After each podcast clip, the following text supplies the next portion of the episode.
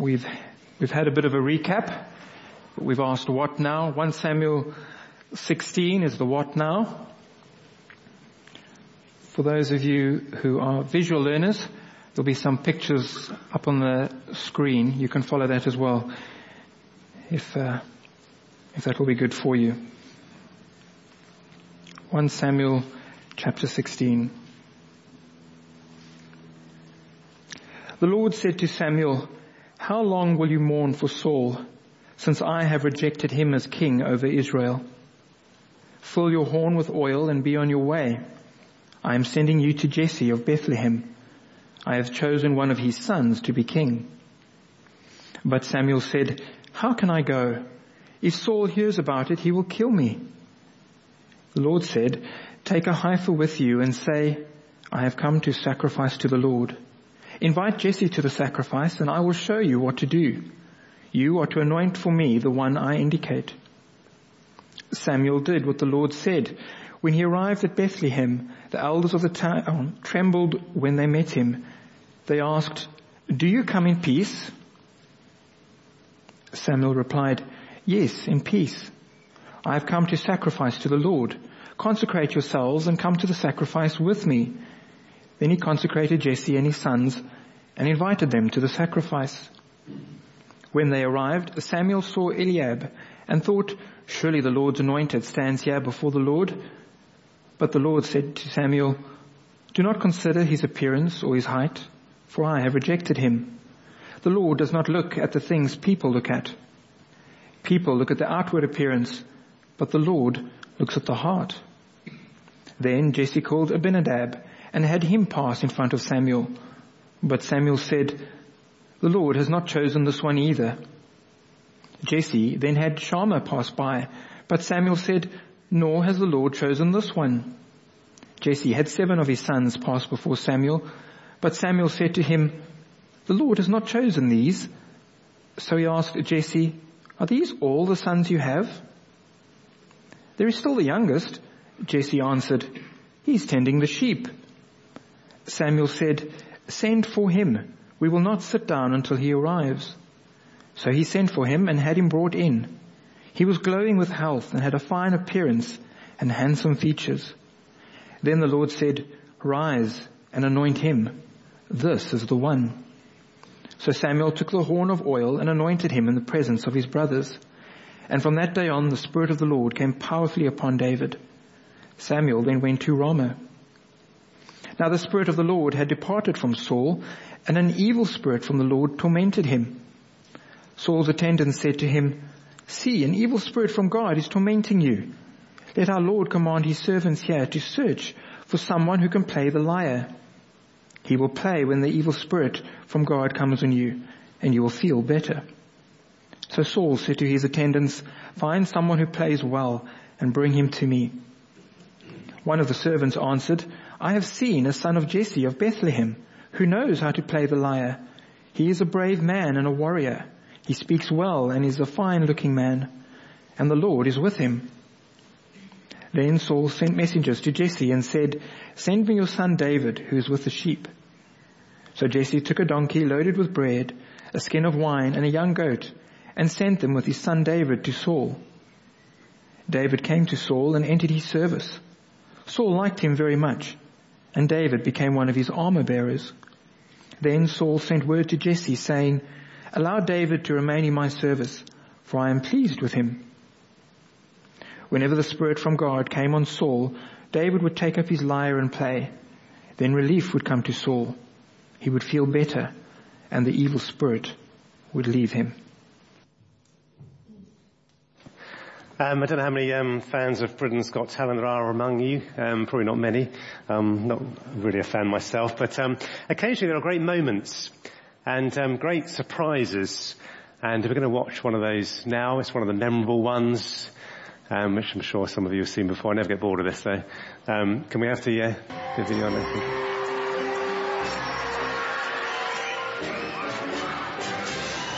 Hi, what's your name, darling? My name is Susan Boyle. Okay, uh, Susan, and where are you from? I am from Blackburn near Bathgate, West Lothian. It's a big town. It's a sort of collection of, it's a collection of, uh, villages. Had to think there. And how old are you, Susan? I am 47. And that's just one side of me.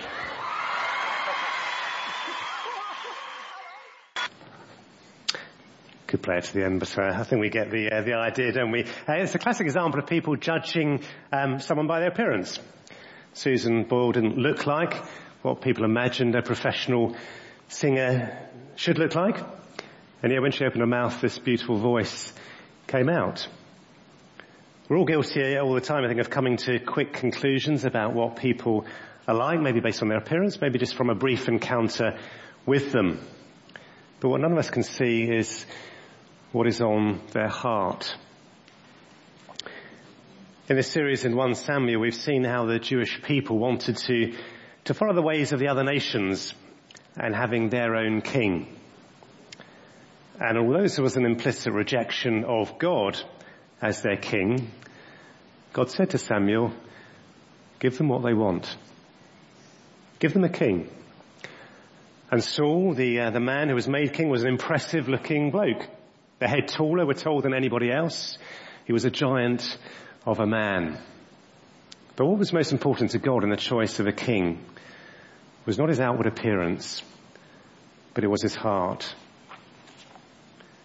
And in that previous chapter we looked at a couple of uh, weeks ago, we read about the failure of Saul as king. And it was quite depressing reading, wasn't it? He failed through his disobedience, through his lack of trust in God's timing and in God's provision. Rather than wait for God, he took things into his own hands.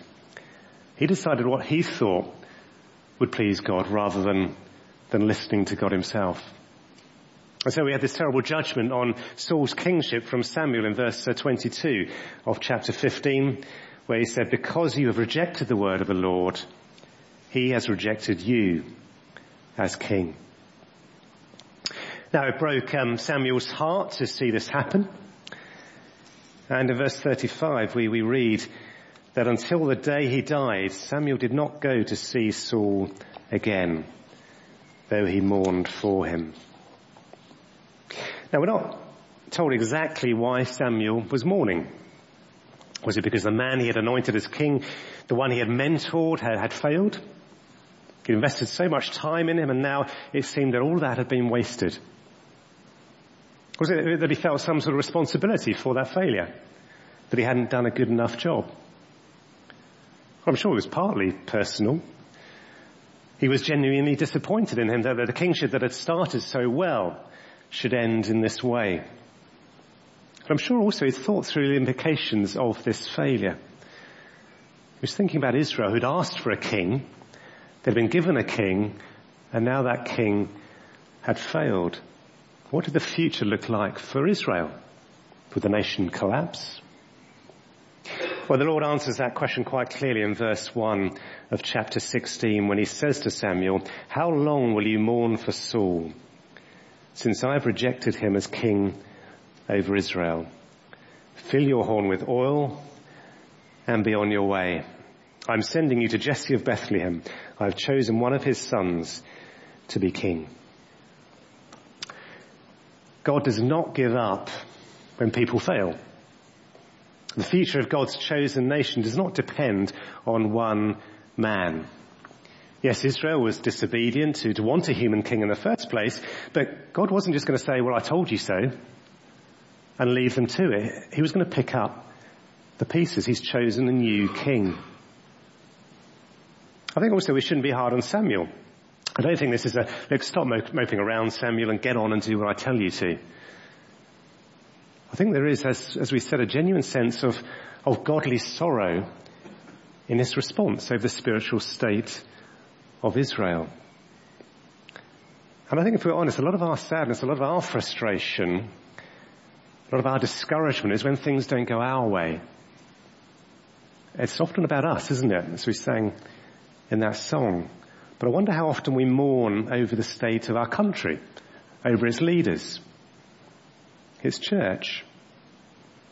How often do we mourn over the, the sins of others and the lack of spiritual growth in Christians and the church? On Friday at the, um, the prayer meeting on Friday at 1, to which, by the way, you're all invited every week if you're around at that time, one o'clock on a Friday. We had a good time actually praying for Europe, praying for the continent of Europe. And actually when you look at the spiritual state of Europe, and we used the book um, Operation World to, to go through um, some things to pray for, it does make pretty sorry reading. Uh, we, we mourned really for, for Europe. But the great encouragement is that when things look like a disaster, God will still work his plans out. God is not constrained by human actions or inaction. When the leader of a church or, or Christian organization fails, it's easy to think, well, that's the end for that church. How can it possibly come back from that? I remember the shock I felt when a pastor, um, who was part of the fraternal that I belonged to, um, announced uh, uh, one day that he was giving up his ministry. He was, le- he was leaving his wife and children, renouncing his faith uh, to go and live with another man. How does the church come back from that? That the person who had been leading them had basically been le- living a lie for so many years. Well, the answer is that God is bigger than that. God will achieve his purposes. When the people first asked for a king, God said to Samuel, listen to them, give them a king. And now he says in verse 1 here of chapter 16, I have chosen a king.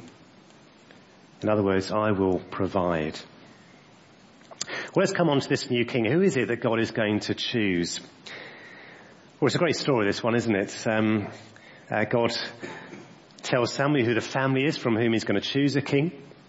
And Samuel's pretty scared. What if Saul finds out? He'll, he'll kill me. Literally, this is no joke. So God says, well, take a heifer with you, um, and just say that you've come to, to make a sacrifice to the Lord. Invite the family to the sacrifice, and then announce, well, by the way, I'm going to anoint a king from your family. Imagine how they would have received that, that news. So Samuel turns up in Bethlehem, and uh, Another exciting little thing is that the elders of the town are scared themselves because they hear that Samuel's coming to town, the spiritual leader of the nation. They're thinking, um, what have they done wrong? Is he coming to do some sort of a disciplinary hearing? Or maybe they heard about Saul and Samuel falling out. And they didn't want to get caught up in the middle of it. If they receive Samuel, what will Saul think? And so they asked, do you come in peace? And to their relief, Samuel says, yes in peace. I've come to sacrifice to the Lord. They breathe a sigh of relief. But the suspense continues, doesn't it? Because although they are relieved that they're not in trouble, they're still unaware of his real reason for coming to Bethlehem, this little outpost. They've no idea that he's come to anoint a king. Now the other part of the suspense is that Samuel himself doesn't know exactly who this king's going to be. He's only been told that one of the songs, sons will be anointed king. So he's eyeing them up and he's thinking, um, well, my money's on that Eliab. He looks uh, like a likely candidate. Pretty impressive, handsome, physically strong, good stature. Who does he remind him of? Well, think back to Saul. This is how Saul is described back in chapter 9. As handsome a young man as could be found anywhere in Israel and he was a head taller than anyone else. And then we get this great verse, don't we? Which is a real put down to Samuel and to all of us because we so often judge by the wrong criteria. Have a look at verse 7 of chapter 16. But the Lord said to Samuel, do not consider his appearance or his height, for I have rejected him. The Lord does not look at the things people look at. People look at the outward appearance, but the Lord looks at the heart.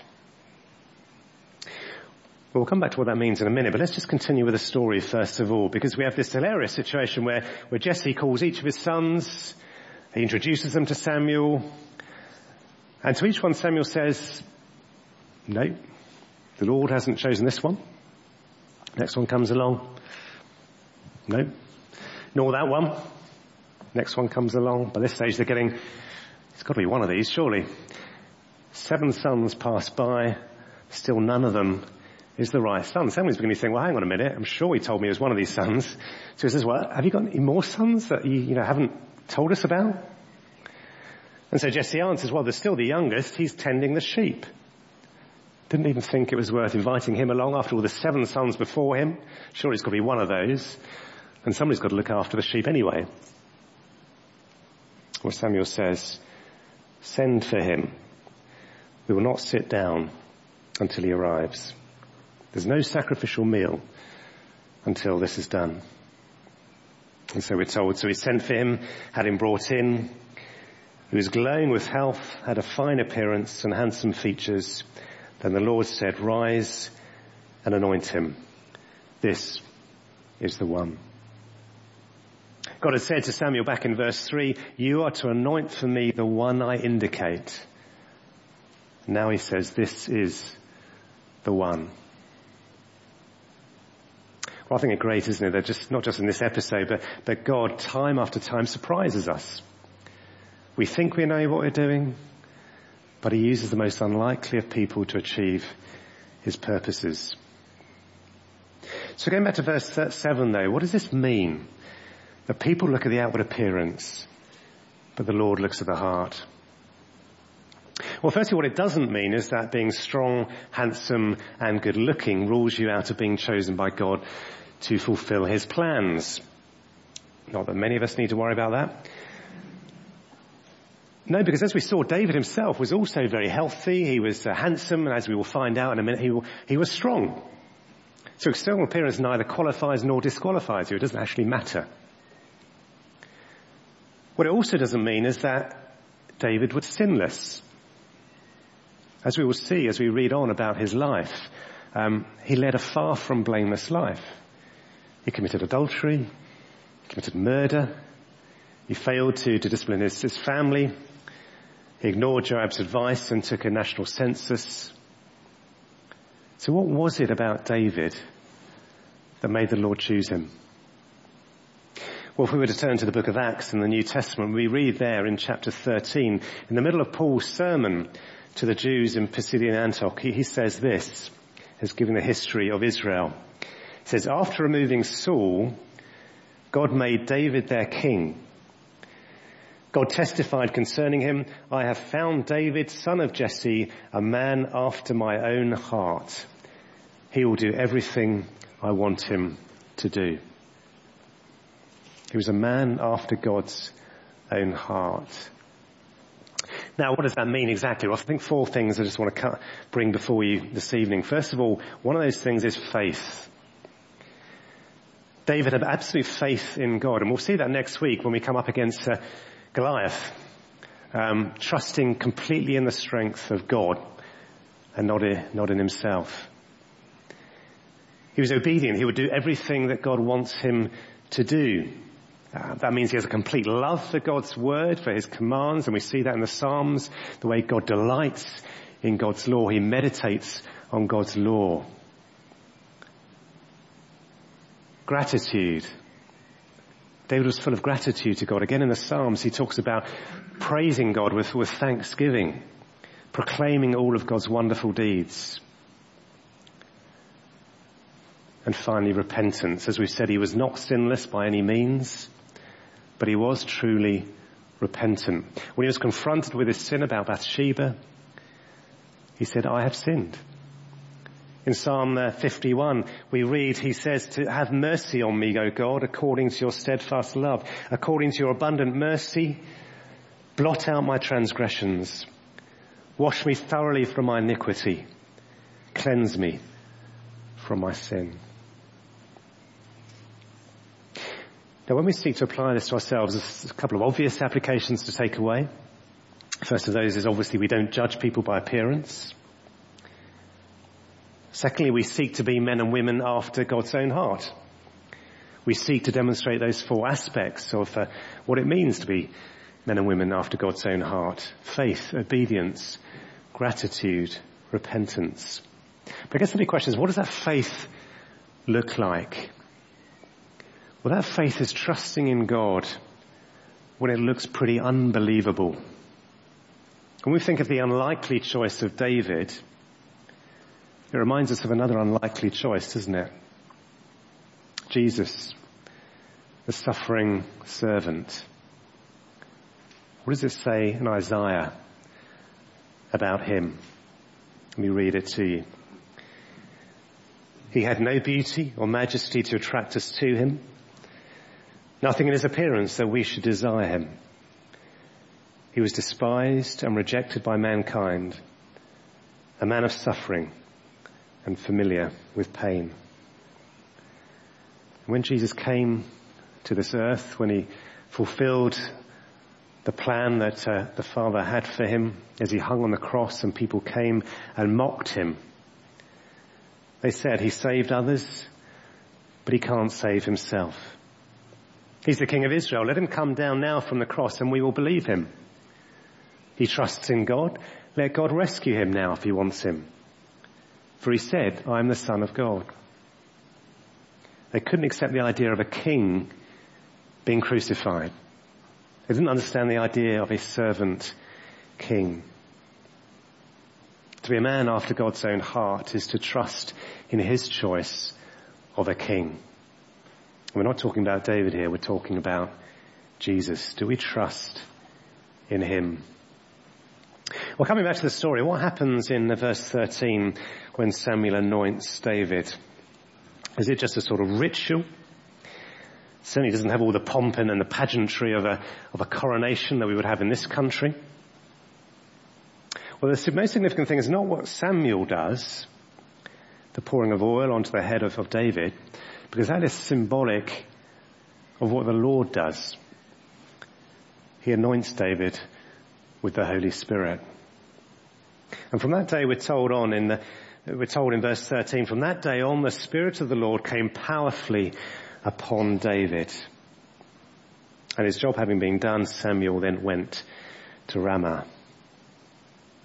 Now while all this is uh, playing out, we switch scenes to, uh, to Saul, who at this stage knows nothing of what's been going on.